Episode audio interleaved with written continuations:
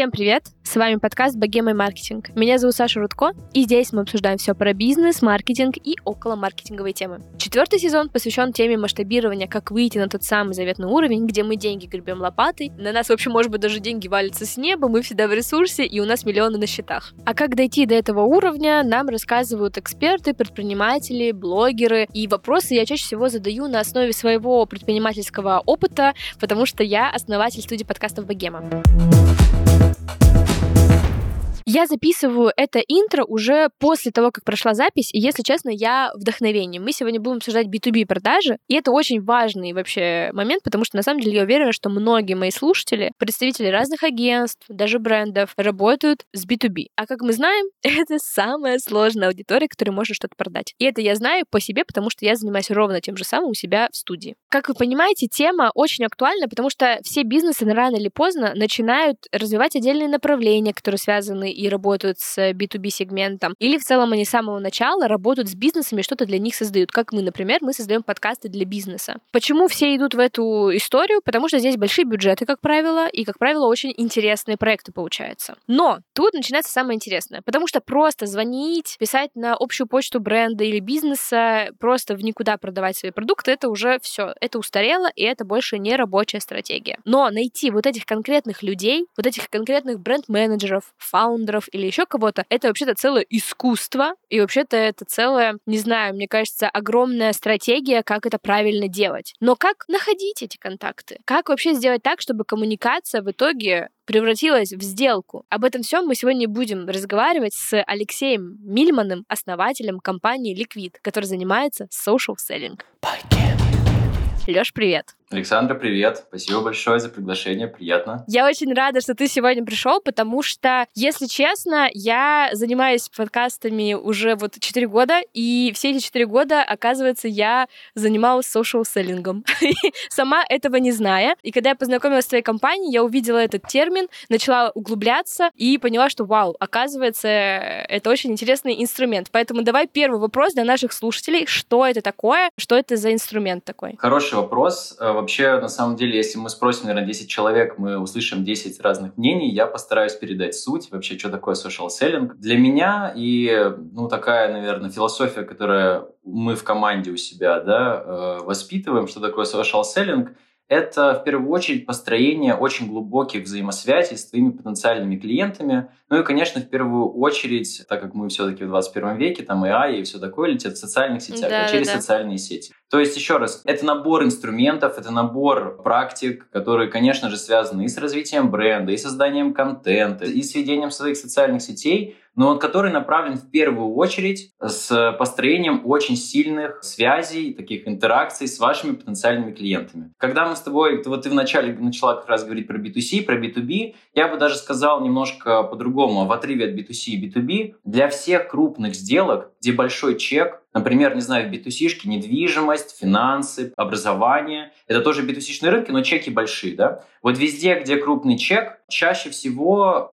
самым правильным способом поиска клиентов будет как раз-таки вот развитие вот таких сложных взаимосвязей, сложных коннектов с вашей потенциальной целевой аудиторией, который называется social selling. Да? То есть этот инструмент, который тоже можно ассоциировать, который подходит в первую очередь для B2B продаж или для крупных продаж? Слушай, ну тут сразу же возникает вопрос, чем это отличается от SMM? Ну, то есть пока я изучала, там все, все те же самые инструменты. Вы пишете посты в да. социальных сетях, вы добавляетесь, фоловите друг друга да. и так далее. Но как будто все-таки различие есть. В чем оно? Не хочу никого обидеть. Я уважаю всех маркетологов и всех продаванов. Мы вообще все одна семья и как бы делаем одно дело. Но, наверное, в первую очередь SMM — это для маркетологов, а social selling — это для команд продаж. И давайте объясним вообще, в чем тут различие, да, ну, ну и что, да, ну и одна и та же работа, но просто делают разные команды. На самом деле немножко нет. SMM — это, скорее всего, ну, в литературе западной, наверное, чаще говорится это как еда, как это что-то, чтобы мы могли создать картинку, где может человек узнать о вашем продукте, узнать о вас, там, да, где-то, где-то, не знаю, где-то с вашим брендом познакомиться и все такое. То есть тут в первую очередь просто передача какой-то информации для того, чтобы он там про вас что-то понял или принял какое-то решение. Обычно решение о маленькой какой-то покупке. И ты права, действительно, в СММе также ставятся посты, пишутся контенты, да, там делаются какие-то фоточки, лайки, комментарии, это все очень важно. Но в чем самое большое различие в том, что в social селлинге мы делаем, как из определения следует, мы делаем акцент на вот развитие как раз-таки этих взаимосвязей между людьми, да.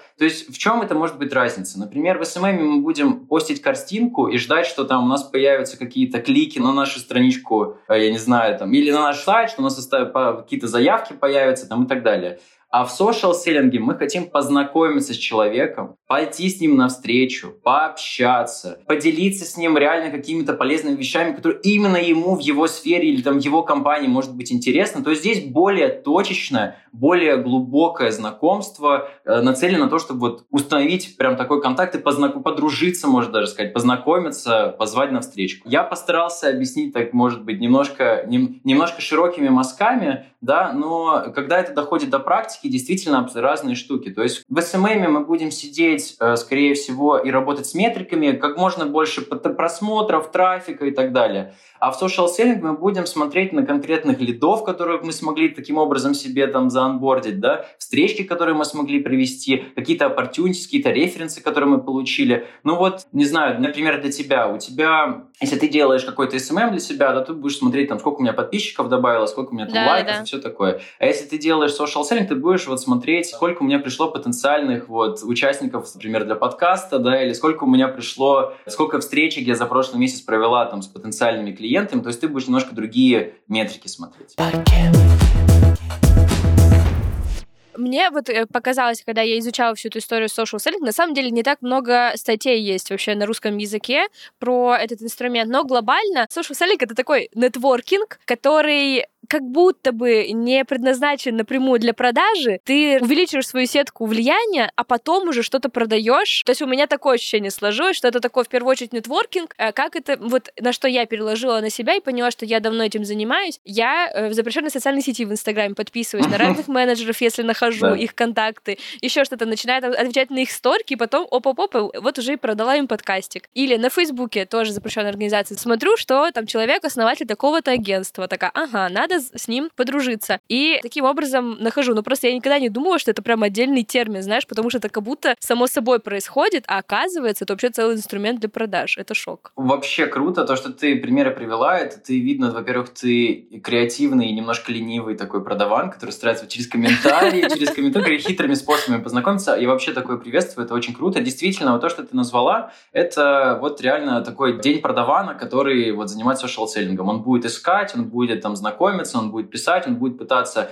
там лайк поставить, контентик, там контентик какой-нибудь, да, да, ну, да, как-то да. себя внимание привлечь таким вот более экологичным способом. Вообще супер правильное замечание. В вашем случае вы в агентстве поняли, как это можно автоматизировать, потому что я как э, предприниматель и человек, который занимается продажами, понимаю, ну, это я вообще, во-первых, не представляю, как это можно автоматизировать, да. потому что, ну, э, только кроме того, что ты нанимаешь еще несколько таких же продажников, которые вместе с тобой сидят, на кучу людей подписываются, с кем-то общаются и так далее, то как в вашем случае, как вы вообще устроены, как вы работаете? Да, вообще, конечно, все любят все автоматизировать. Я вообще очень часто слышу в B2B, ну и вообще в крупных продажах, когда клиенты говорят слово «я хочу, чтобы у меня была автоворонка». Вот.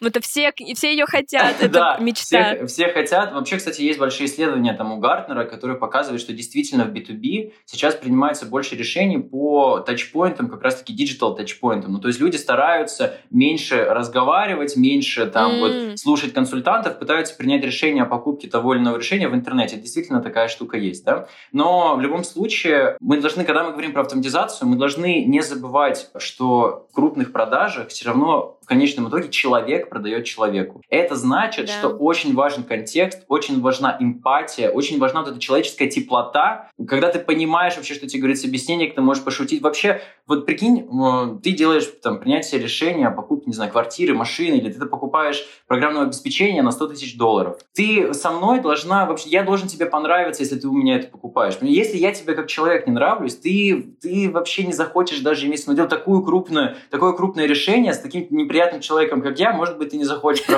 да? Может быть, тебе бы не захотел. Поэтому действительно в крупных продажах есть смысл делать автоматизацию, но осторожно. Невозможно все подряд автоматизировать, невозможно сделать автоворонку. Вы сразу себе, то есть не тешьте себя такими надеждами, все равно придется где-то ручками поработать, да? Так, я на фоне где-то у меня слеза вот течет, когда говорят, что это невозможно. Ну, может быть, я думаю, что, может быть, какие, ну, там придут сейчас люди, может, комментарии скажут, как они построили автоворонку для какого-нибудь там, ну, для финтех-проекта, для там эдтех-проекта. Я в это верю охотно. То есть, реально, там, может быть, что-то интересное есть, там, с какими-то сложными касаниями. Это все, это все возможно. Но в классических крупных продажах навряд ли, да? Окей, теперь говорим про автоматизацию и что вообще можно там заавтоматизировать, да? Читайте, не знаю, вообще можно книжки советовать, там все такое, да, наверное? Конечно, обязательно. Вообще сейчас попсу скажу, но не, не гасите меня супер быстро, потому что неплохая штука. Так. Котлер, все знают маркетологи Котлера, у него там выходит каждые несколько лет там, ну, маркетинг 1.0, маркетинг 2.0, маркетинг 3.0 и все такое.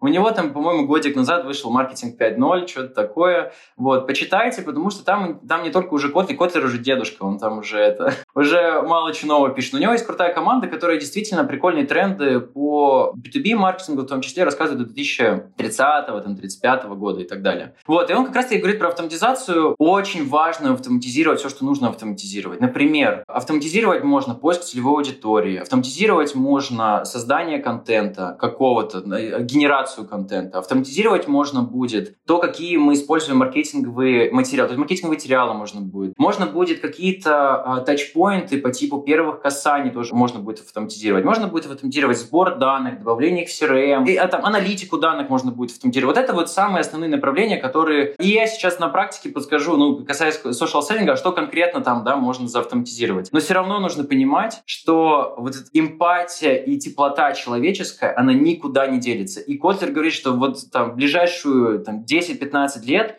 все равно продаваны в крупных продажах никуда не денутся. И не только Котлер. Если вы почитаете B2B институт, Gartner, IDC, вот я вообще э, советую там, ну, кто, кто серьезно занимается, под, сделайте подписочки, стоят там 10 долларов. Вы можете очень много крутой аналитики, вот таких вот инсайтов там постоянно получать, читайте. Это, это полезная штука. Короче, Никуда продаван из крупных продаж в ближайшие десятилетия не денется, и навряд ли все AI и все такое сможет это заменить в ближайшее время. Поэтому мы исходим из того, что мы вооружаемся всякими тулзами, которые нам помогут убрать рутину, автоматизировать то, что нужно автоматизировать. Но мы не тешимся надеждами, что скоро продаван не будет нужен, и мы нафиг все заматоматизируем. Нет, это, это не так. Что можно автоматизировать? Во-первых, можно автоматизировать сбор целевой аудитории. И мы будем дальше говорить, может, говорим там просто, просто запрещенные социальные сети, может, еще какие-то запрещенных сейчас вспомним, да? Но в первую очередь нужно понимать, что сейчас существуют очень крутые инструменты по сбору целевой аудитории из открытых источников, в том числе из э, социальных сетей. Это специальные боты? Что это? Это куда алгоритм? Это парсеры, это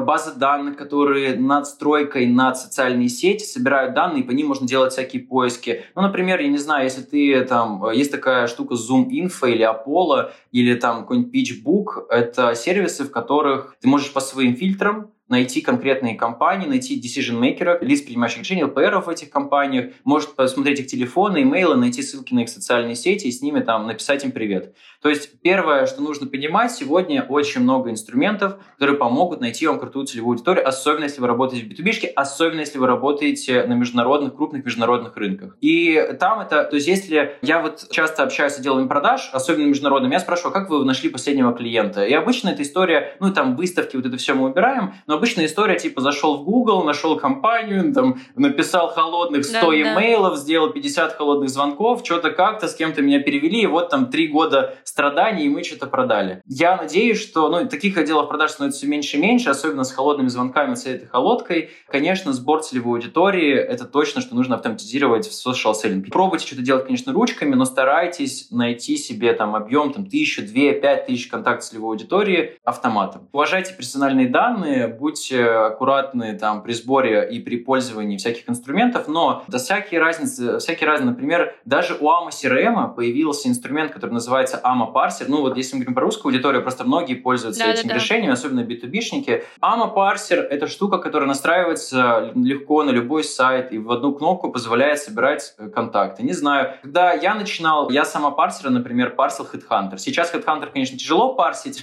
да, вообще вот, про, кстати, тоже про российскую аудиторию, если будем говорить про Headhunter, обязательно нужно пару слов добавить. Ну, короче, я не хочу никому делать, наверное, большой рекламы, не хочу там к чернуху скатываться. Кто хочет найти, гуглите парсеры, гуглите всякие инструменты сбора контактов, вы найдете кучу решений, вообще их там, их там десятки и российских, и международных. Окей, okay, ладно. Э, этот, эта история такая, ребята, придется самим поискать, не все сразу готовы. Давай отсюда тогда перейдем как раз к площадкам, э, где вообще можно заниматься social selling. Это в целом любые социальные сети. Но я смотрела ваш кейсбук, и вы в основном работаете с LinkedIn, который, кстати, тоже запрещен в России. Да. Можешь ли ты рассказать, почему именно эта площадка у вас в таких фаворитах, почему не Facebook, который тоже запрещен? Ну, в общем, Почему? Да, окей. Ну, давай, наверное, сначала с последнего вопроса отвечу. Почему не Facebook, почему LinkedIn, да? Facebook — это социальная сеть, где мы хотим поделиться там со своими друзьями, не знаю, рецептом вкусного ужина, рассказать свое политическое мнение и там, не знаю, и какие-нибудь... Какой-нибудь Фотку до... мамы Фотку, фотку мамы, да, тоже. Вот. Конечно, если мы говорим там, не знаю, про международный рынок, Facebook — это вообще, на самом деле, целая экосистема там и с маркетплейсами совсем-совсем, да?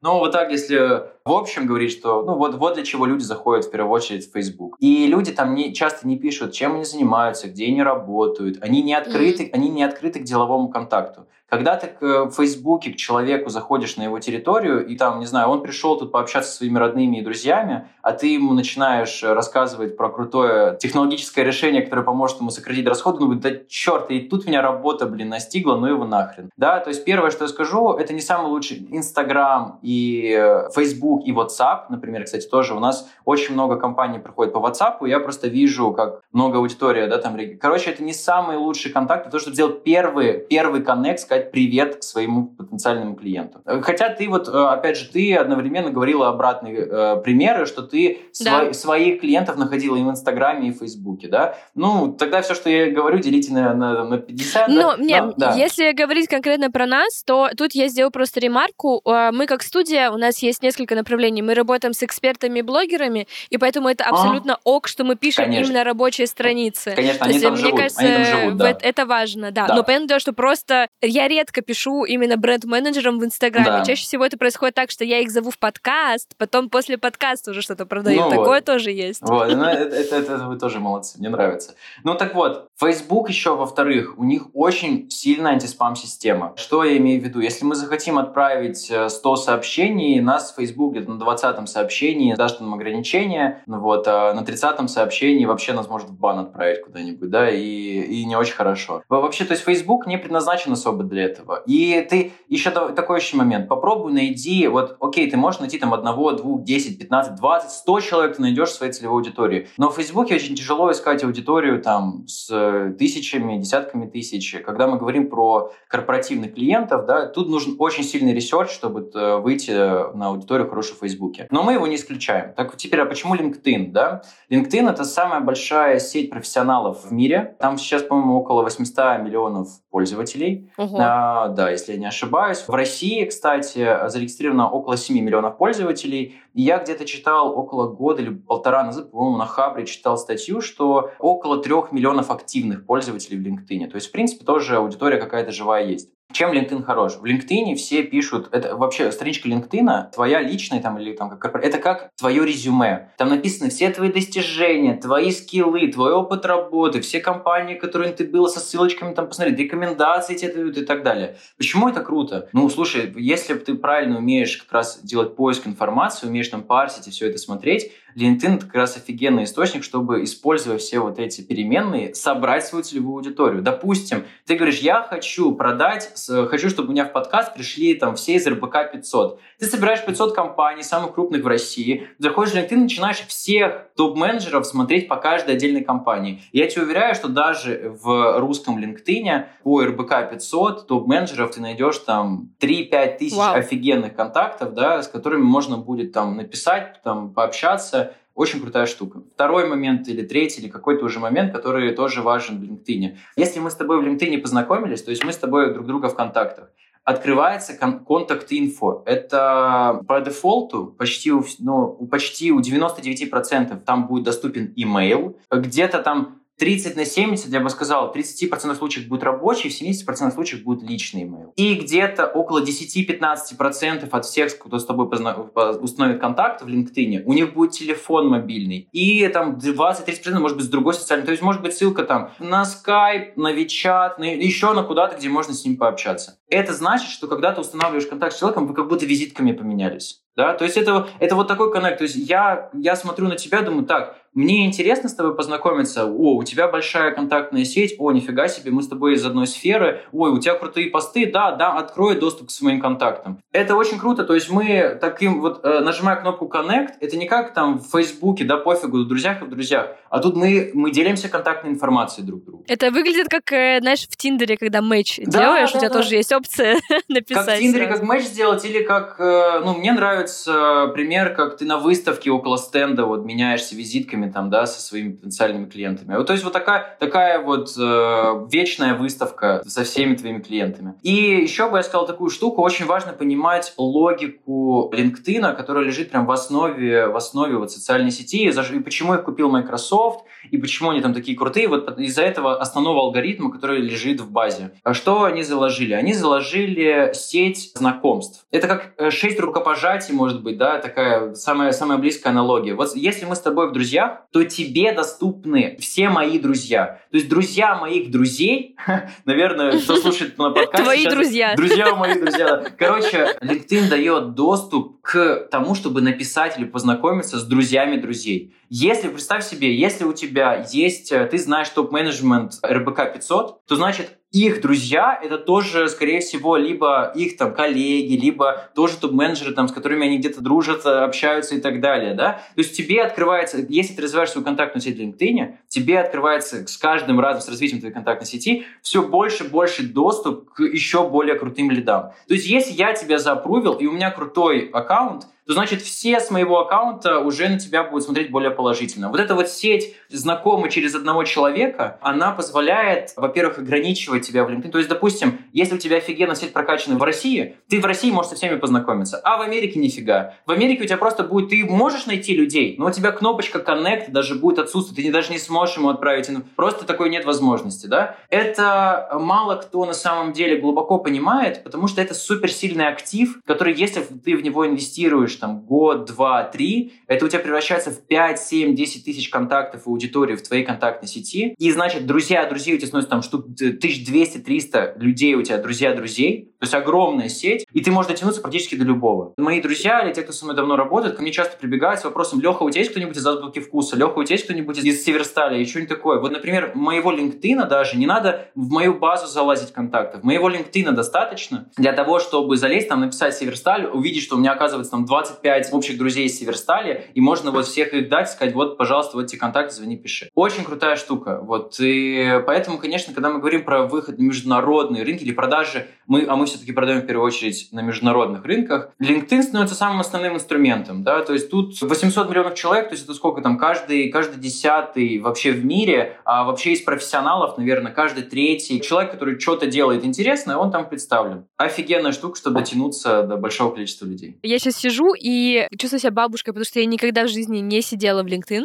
Но ты мне только что настолько продал эту идею, что такая, так, вот я сейчас закончу запись, и первое, что я сделаю, я зарегистрируюсь. Я уверена, что часть моих слушателей такая же. К сожалению, не так все просто. На практике там у половины аккаунтов не принимают русский номер, а номер нужен для того, чтобы зарегаться. И у половины просят подгрузить паспорт. Тоже будьте готовы, ну, либо паспорт, либо права, верификацию пройти. Вот такая вот фигня. Будьте готовы, можно в LinkedIn подгружать, кстати, документы замазанные, то есть замажьте все свои там чувствительные данные на фотографии, там, на скане вашего паспорта, и он принимает без проблем. Если мы говорим про LinkedIn, есть ли какой-то, не знаю, чек-лист, как оформить свой профиль так, чтобы ты точно понравился? Давай какие-то там супер коротко постараемся несколько point ов сказать, чтобы мы такие, ага, так, у меня получилось разобраться с VPN, у меня получилось разобраться с паспортными данными, я зарегался, что дальше? Во-первых, э, когда ты зарегаешься, тебе LinkedIn там выдаст такую плашку, типа как шкала, которую нужно заполнить. Заполняя свой профиль, у тебя будет заполняться шкала. Типа там сделайте фотку, сделайте бэкграунд, напишите title, опыт работы, образование, и все такое. Ну, конечно, смотрите, в LinkedIn есть такая штука, называется Social Selling Index. Просто так вот вы его не найдете, вы должны будете зайти на свою страницу, написать linkedin.com slash sales slash SSI, SSI, и вы тогда найдете этот ваш индекс. Что это такое? Это то, насколько сильно алгоритмы LinkedIn любят ваш профиль. И там по четырем категориям, кстати, на самом деле в других социальных сетях очень сильно этого не хватает. Под, э, ну, в плане посмотреть реально, как, как э, социальные сети оценивают, насколько ты красавчик или не красавчик, да, из того, что ты делаешь. Как алгоритмы любят тебя, не любят. Так вот, там по четырем категориям оценивают твой профиль. Вы должны понимать, что все, что вы делаете в своем LinkedIn, вы должны делать для того, чтобы алгоритмы LinkedIn вас подхватывали и помогали вам, да, помогали вас в поиске наверх, там, выкидывать ваш контент, контент продвигать, там в подписоту рекомендовать, ну, чтобы там вашу компанию рекомендовали и так далее. То есть это, это очень важные штуки. Так вот, чем больше вы будете, один из критериев, чем больше вы вводите данных в LinkedIn, тем больше у вас будет SSI. То есть, если вы ему расскажете три места работы, вы распишите на 2000 символов там о своем опыте, там, что вы умеете, ваши скиллы добавите, вас, там, ваши коллеги эти скиллы подтвердят, что действительно у вас скиллы эти есть. Рекомендации напишите, номер телефона оставите, оставите настройки, что там вы доступны для всех в мире. И вот чем вы больше дадите прав LinkedIn, тем вас больше полюбит. Это такое основное правило, которое нужно понимать. То есть, например, LinkedIn очень любит, когда вы э, э, включаете Creator Mode. Что такое Creator Mode? Значит, что вы создаете много контента. Уникальный контент у меня на платформе, я это сильно люблю, конечно, я вас буду продвигать. Это я говорю как LinkedIn, да? Очень много вот таких вот штучек мелких. Тут можно по каждой из них сейчас идти, но основное правило, заполните все, что вам предлагает заполнить LinkedIn, нажмите на все галочки, которые основные он просит вас нажать, типа, да, показывай меня всем, отображай меня там на весь мир и так далее. Включите там Creator мод, попросите ваших друзей вас пролайкать, прокомментировать, написать рекомендации, подтвердить скиллы. Это база, которой достаточно. Если мы говорим уже про такую среднесрочную, долгосрочную какую-то да, историю, что еще важно? Важно понимать, что в LinkedIn существует две сущности. Есть ваша личная страничка, вот которая как, как резюме выглядит, а есть корпоративная страничка, страничка вашей компании. Вот, конечно, важно еще вашу страничку вашей компании. Это, наверное, лучше думать о ней как о лендинге каком-то, тоже ее привести в красивый красивый вид. Логотип, вашу миссию, офис, сотрудников туда добавить, там бэкграунд сделать, ваши продукты добавить туда. Это все тоже очень важно. Но э, третья штука, которая и к корпоративной, и к личной странице относится, и которая реально на долгосроке показывает офигенный результат, это контент. Если вы прочитаете, не знаю, прослушаете Ого. 10 курсов про LinkedIn и посмотрите 20 статей про LinkedIn, вы про контент, конечно же, вы увидите практически в каждой, что будет рекомендовать делать посты каждый день. Это реально так. Это реально так. Пофигу, скиньте мем, э, корпоративный мем, скиньте фотку с офиса, расскажите про нового клиента, который к вам пришел, расскажите лайфхак, расскажите, как вы тяжело встаете и утром, как вы себя настраиваете к работе. Да что угодно. Вообще, на самом деле, по поводу контента, LinkedIn это достаточно кринжовое место такое. Там контент особенный, особенный. Реально, вот как, вы знаете, как с коллегами в офисе сидишь, и вот, ну, там, какие шуточки, да, вот такие вот, короче, какой-то на своем каком-то языке разговаривает, в чем-то своем шутит, так вот со стороны кто-то посмотрит, ну что за фигня полная, да? Вот в LinkedIn там все настроение такое, весь контент такой, очень кринжовый. Я недавно смотрел прикольный YouTube, это, видосик на Ютубе,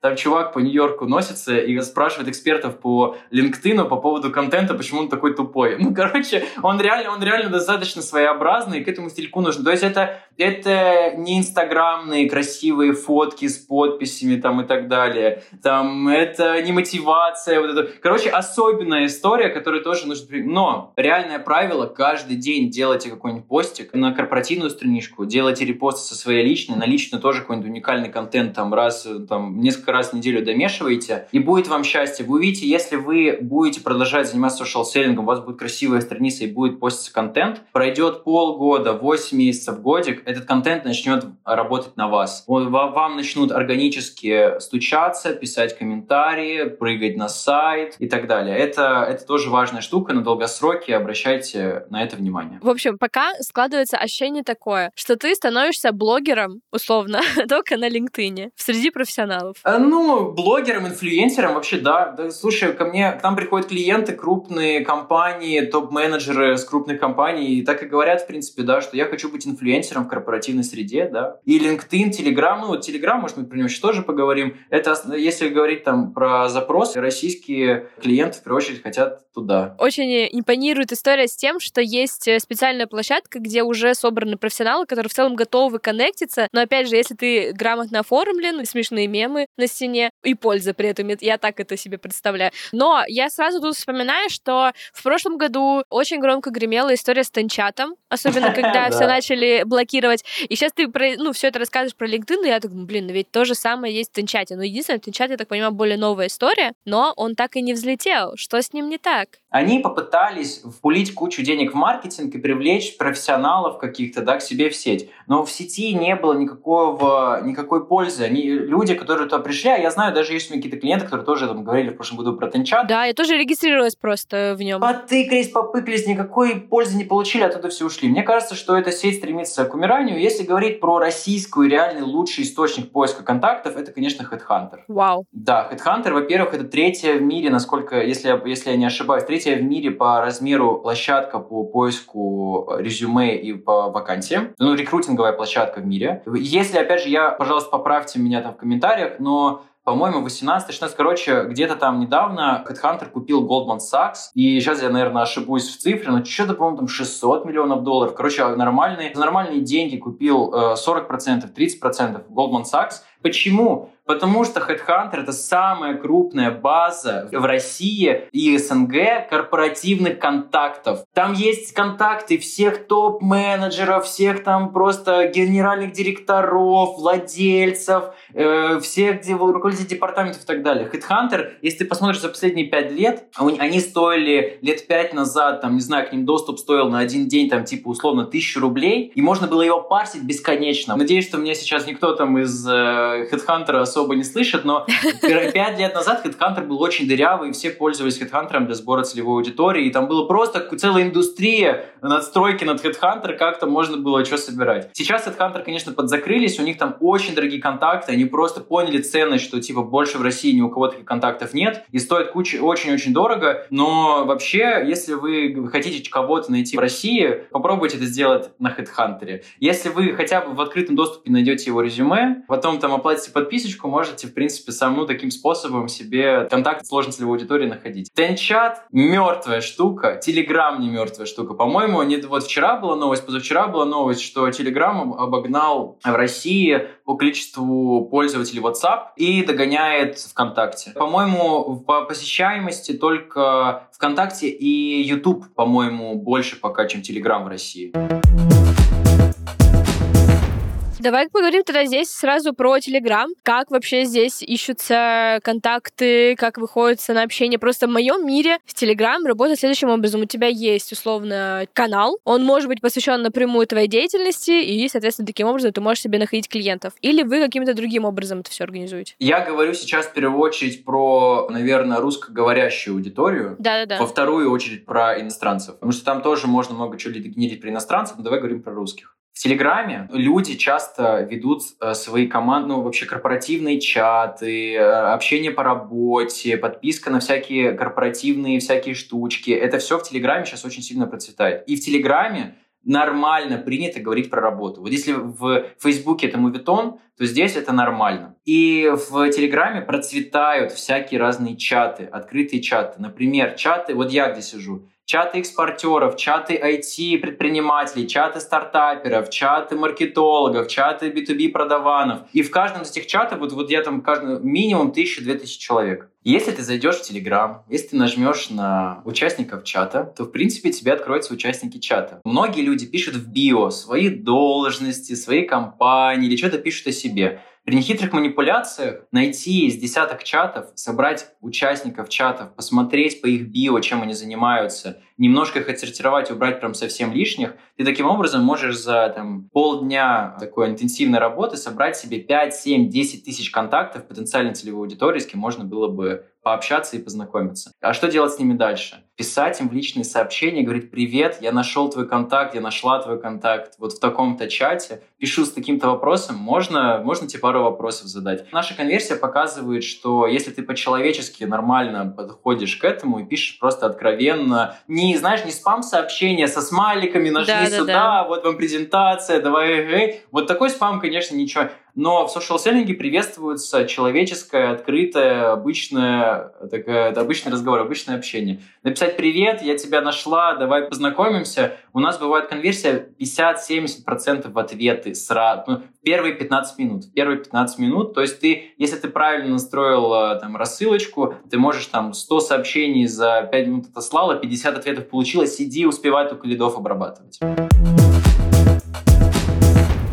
Блин, ты сейчас про это рассказываешь, и я такая думаю, блин, вот как интересно вообще устроена история с продажами. Вот как я раньше просто работала пиарщиком, и поэтому вот эта вся история с social selling, она у тебя автоматически уже есть, но на таком, знаешь, уровне простецком. То есть, да, я понимаю, что важно знакомиться, важно вести коммуникацию и так далее. И я добавляюсь во все эти чаты, у меня огромное количество чатов в архиве, просто, мне кажется, немыслимое какое-то количество, как раз с целью, что я иногда туда захожу, смотрю, кто там что пишет, смотрю описание и с кем-то знакомлюсь дополнительно. А сейчас ты это рассказываешь что это еще на уровне, что это можно систематизировать, что это можно масштабировать. И я такая, вау, я об этом, если честно, даже не думала. Ну, то есть, я не знаю, как для моих слушателей, но я лично весь этот выпуск такая, блин, оказывается, в маркетинге есть вещи, о которых я даже не думала и даже не представляла. И это удивительно, это круто. Короче, рассказываю про это, про это вау свою историю. 2017 год, наверное, если не ошибаюсь, я еще в универе учился, я залетаю в одну компанию, не знаю, наверное, я не думаю, что они обидятся, если скажу, короче, у меня работала руководителем отдела продаж моя подруга в компании LATOKEN. И она меня позвала к себе там просто, короче, посмотреть, как, что, кого там вообще. Ну, просто я к ней пришел в гости на экскурсию. Я тогда поднимаюсь к ним на Павелецкой в офис, и я просто вижу под такой, знаешь, небольшое пространство, такой потный воздух, типа там видно, что, короче, тут деньги делаются нахер. И сидят, типа, 5-7 чуваков, и просто долбят вот так вот, в, просто долбят в клавиатуру, ни хрена больше не делал, просто долбят в клавиатуру. Я уже тогда работал в отделах продаж, продаж, и уже проходил практику там в крупных и международных компаниях, и российских крупных компаниях. И обычно отдел продаж выглядит по-другому. Но обычно отдел продаж выглядит, когда люди вот так вот звонят друг Кучу другу. звонят, да, да, да. Кучу звонков, просто одна трубка на другой, там вот так вот наматанный на шею там провод, и ты и там просто вхерачиваешь там по 300 звонков, по 1000 звонков в день. Ну, короче, ненормально. Я, кстати, такую школу тоже прошел. Ну, ладно, отдельный, наверное, подкаст про эти все мои травмы психологические можно записать. Ну, короче, я ее спрашиваю, говорю, а что происходит, а где продажи, а где вообще, как, что происходит? Он говорит, ну вот, мы выстрелили ген себе, вот как я тебе рассказал, находим да, да, комьюнити, парсим участников, пишем и все такое. Они просто сделали, это я первый раз в жизни увидел, когда целый отдел продаж сидит на потоке 5 человек, им делается рассылка с кучей аккаунтов, они сидят эти аккаунты обрабатывают, и, и менеджер, один менеджер делает в месяц по 100, по 150 тысяч долларов продаж. 5 менеджеров, бам, Вау. 500, 750 тысяч долларов, все из Телеграма. Я когда это увидел, я просто честно, я оттуда вышел и, блин, закурить захотелось. Ну, короче, это, я, я оттуда вышел просто думал, что твою мать, чем мы занимаемся у меня в компании? Что вообще за хрень мы делаем? Почему мы сидим, блин, слышим, мы в, они там все сидят в шортах, такие, типа, знаешь, на похере все там с зелеными волосами чуваки, а мы в пиджаках паримся, короче, с этим вот что-то там с этими звонками. В общем, вот этот момент у меня произошел такой сдвиг, и я после этого как раз и начал интересоваться и продажами, и в social-селлингом, построением таких воронок тоже. Вот, да. Короче, короче, своим шоком тоже поделился. Я надеюсь, что все слушатели тоже сейчас такие, блин, вау, я тоже буду теперь обращать внимание на социальные сети еще и в таком ключе, потому что, ну, мне кажется, много кто из агентств, с кем я общаюсь, именно вот такие креативные ребята, мы много очень общаемся, и, конечно, ты каждый раз в голове держишь так, ага, я тут с кем-то познакомился и так далее, но тебя одного не хватает на такое огромное количество, ну, людей именно вот ручками делать. И вот то, что ты сейчас это все рассказываешь, это такие какие-то пол полусерые еще немножко, скажем так, э, методы, они такие ну, интересные. Да, это правда. Но, кстати, хочу, может, такой дисклеймер сделать. Немножко приземлю. Смотри, также вот ты, не знаю, листаешь Инстаграм или какую-нибудь там ленту, тебе попадается реклама, и это называется баннерная слепота. Люди не обращают внимания, что написано на баннере, и просто смахивают, да, вот.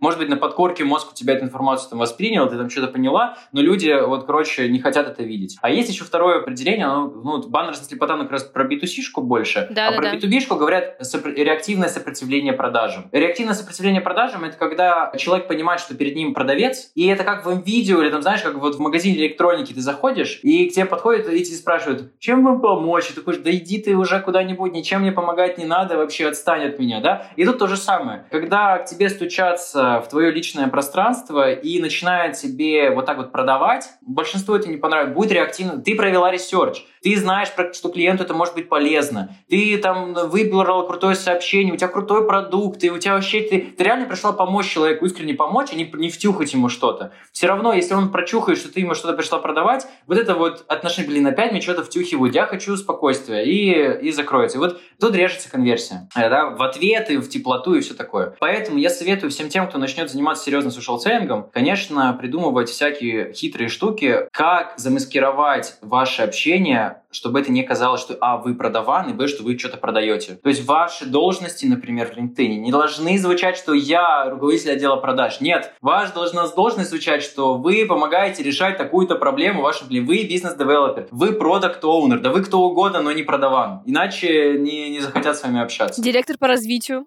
я себя называю лично. Директор по развитию тоже, ну тоже нормально. Да, ну, и, кстати, тоже такой момент. Если вы пишете co-founder ом, founder ом, там, CEO, и у вас, если уровень меньше, у вас тоже видите, что конверсия падает. То есть, если CEO пишет CEO, конверсия будет высокая в добавление в друзья. Если менеджер рядовой пишет CEO, конверсия в добавление в друзья будет низкая. Ну, вот, извините, такая А подожди, а, вот, кстати, я хотела как раз спросить, всегда надо указывать, что ты founder, или вообще в целом от кого лучше всего идут продажи? Когда ты как founder везде представляешь на всех площадках? Ну, то есть, не, подожди, это не история про то, что я продажник, пойду назову себя founder ом, а скорее от, от чьего лица важнее всего продавать? Хороший вопрос. Во-первых, наша статистика показывает, что женские аккаунты на порядок более эффективны, чем мужские, особенно на, на некоторых рынках типа Мена, Турция, очень сильно в Африка, Европа тоже на самом деле. Короче, вообще во всех рынках женские аккаунты показывают лучшую конверсию. Генерите, если вам нужно, прям вы бьетесь там за каждую циферку, делайте побольше аккаунтов женских, да, оформляйте их там женские профили. Но вообще, отвечая на вопрос, а от кого лучше вести этот литген, я бы сказал, всей команды, а желательно еще и побольше, особенно если у вас достаточно mm-hmm. аудитории, то есть если у вас аудитории достаточно, вы сможете сегментировать на большое количество аккаунтов. И можно будет сделать отдельные сегменты, которые лучше и вести от вашего SEO, от ваших там вице-президентов, директоров и так далее. Где-то э, нарезать аудиторию, которая будет адекватно работать от имени ваших менеджеров. Это, то есть тут я бы сказал, что если вот прям по максимуму все делать, берите как можно больше аккаунтов, сегментируйте аудиторию для каждого и ведите... Э, многие, недо... вот многие компании запрещают внутри компании развивать свой личный бренд. А я считаю, что наоборот, компании должны помогать своим сотрудникам, коллегам, команде своей развивать себя лично, и лично себя представлять. Поэтому, если у вас там команда из 10 менеджеров в отделе продаж, еще три маркетолога и там сочувствующих еще 5 человек, берите всех, вот у вас будет 20 аккаунтов, из 20 аккаунтов ведите массово эту работу. Это было бы офигенно. Тут же хочется, знаешь, э, узнать, вы в своей компании на свои услуги по social селлингу тоже таким образом находите клиентов или каким-то другим? Это э, самое приятное, потому что и мне, и мои менеджеры тоже об этом понимаешь, когда ты сам пользуешься этим продуктом, его очень легко продавать. Потому что когда вот, прикинь, мы с тобой познакомились в LinkedIn, и я тебе потом вышел с тобой на встречу, и на встрече рассказываю, что, слушай, а тебе на самом деле мой бот нашел тебе твой контакт, мой бот тебе написал, мы с тобой на встрече вот потому что мой софт работает, и вот, вот так же я и тебе могу прикрутить. И это очень легко, понятно, то есть да, давай так, где-то процентов 70 наших клиентов приходит по social-селлингу, процентов 30 по референсам, рекомендациям и что-нибудь такое. Мы ни разу не тратили деньги там ни на контексты, ни на таргеты, ни ничего такое, потому что в B2B это вообще просто слив денег. Все остальные инструменты, они побочные, короче. Да, основные инструменты это social-селлинг. Я тебе скажу так, у меня даже когда не было продукта, у меня не было, мы еще не зарегали компанию, я себе делал продажи, вот бегал по Москве, там встречался через LinkedIn, через э, тот же Headhunter, что я нормально работал, искали контакт. Слушай, я вот, э, наверное, еще какой-то, знаешь, минус только что поняла, что в целом про social selling это все вот круто на уровне автоматизма, но как только это начинает превращаться в бесконечные звонки, то есть у тебя весь календарь будет в этих звонках, встречах, просто нетворках или даже каких-то полупродажах, как это упростить или как вообще с этим вы работаете? Это ок, не ок? Мне кажется, просто я представляю себя, э, я представляю, что я пришла к вам, и вы мне такие, Саша, мы тебя нашли через LinkedIn, типа 10 встреч 10. И как бы в целом глобально как будто бы не такая большая цифра, но ты на второй же звонок уже такой, я уже не могу, все, ребят, хватит. С теми командами, которыми мы работаем, у них обычно KPI, как можно больше встреч, как можно больше вот таких штук. И они, наоборот, кайфуют. То есть обычно мы решаем проблему пустого календаря. Представь, у тебя сидит команда по продажам, у которых там высокие оклады, они там, ну, крутые ребята, они сидят вместо того, чтобы заниматься продажами, то есть там ходить на встречи, готовить коммерческие предложения, фуллапить и так далее, то есть заниматься непосредственно своей работой, они что делают? Гуглят, пишут, там, какой-то да, хренью да, занимаются, да. но не продажами. Вот мы обычно решаем такую проблему, когда сидят люди дорогие, у которых не хватает лидов или не хватает загруженности, и мы им как раз набиваем воронку встречами. И тут, э, смотри, мы э, встречи — это не обязательное окончание social-селлинга. То есть, если вам не нужны встречи, может быть, вам достаточно, чтобы человек подписался на вашу корпоративную страничку, у вас э, были его телефон, имейл, и вы его контентом потом просто кормите, и все, и может быть, это ваша целевая, какое-то целевое целевое действие, да, я не знаю. Или, может быть, ваше целевое действие, чтобы он попросил вас просто отправить какую-то информацию на почту. В общем, тут заканчивать можно social selling любым, любым целевым действием. Заполните бриф, пойдите на сайт, подпишитесь на наш канал, и это все будет считаться хорошим окончанием social selling. Или там дайте референс. Получайте оттуда любой какой-то вам нужный результат. Ну, в основном, конечно, это встречи. То есть в крупных продажах сама сделка, на вот face-to-face происходит.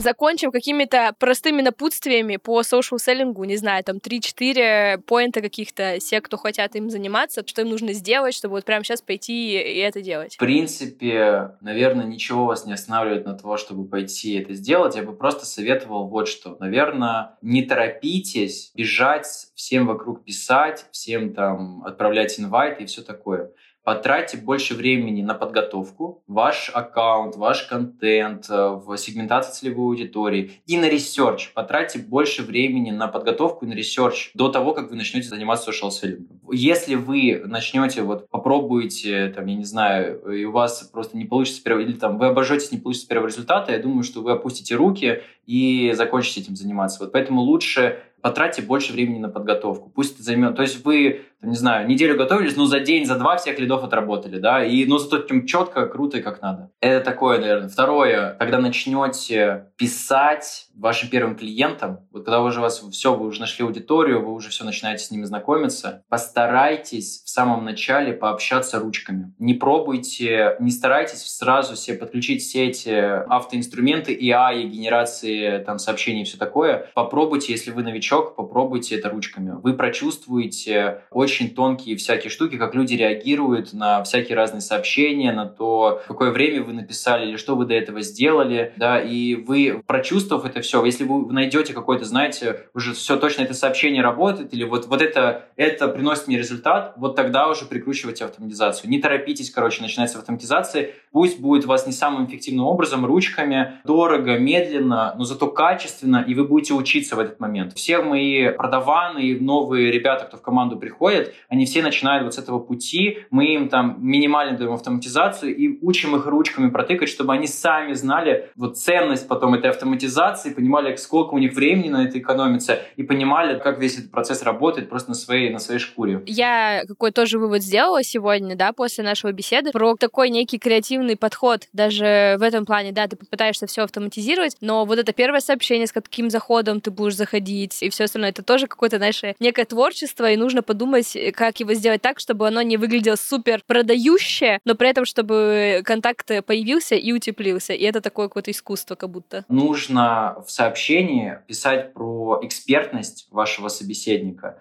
про то, что вы просите его помощи, и про то, что вы хотите сделать мир вокруг себя или вокруг него, вокруг нас, мир сделать лучше. Вот эти три мотивации помогают назначить встречу. Если вы подчеркнули привет, Александр, я увидела, что ты вообще с огромным опытом в маркетинге, у тебя есть офигенные кейсы и клиенты, я подчеркнул, что ты эксперт. Дальше я хочу подчеркнуть, что помоги мне. Слушай, я сейчас делаю новую платформу и ищу профессионалов, как ты, чтобы задать пару вопросов. Помоги мне, пожалуйста, сделать самый лучший, это вот как раз уже третья мотивация, сделать что-то что большое, сделать мир вокруг нас лучше. Помоги мне, пожалуйста, сделать самую крутую платформу для B2B продаванов в мире. Вот такое сообщение, где ты эксперт, мне нужна твоя помощь, давай сделаем мир лучше. Оно показывает самую высокую конверсию. Я вам скажу, что я до этого штуки шел там несколько лет, и у нас в месяц отправляется больше 100 тысяч инвайтов. Это значит, что отправляется минимум 50 тысяч сообщений. Я вам хочу сказать, на большой конверсии, на большой статистике вот эта формула реально помогает офигенную конверсию себе получить. Пользуйтесь, э, крутая штука.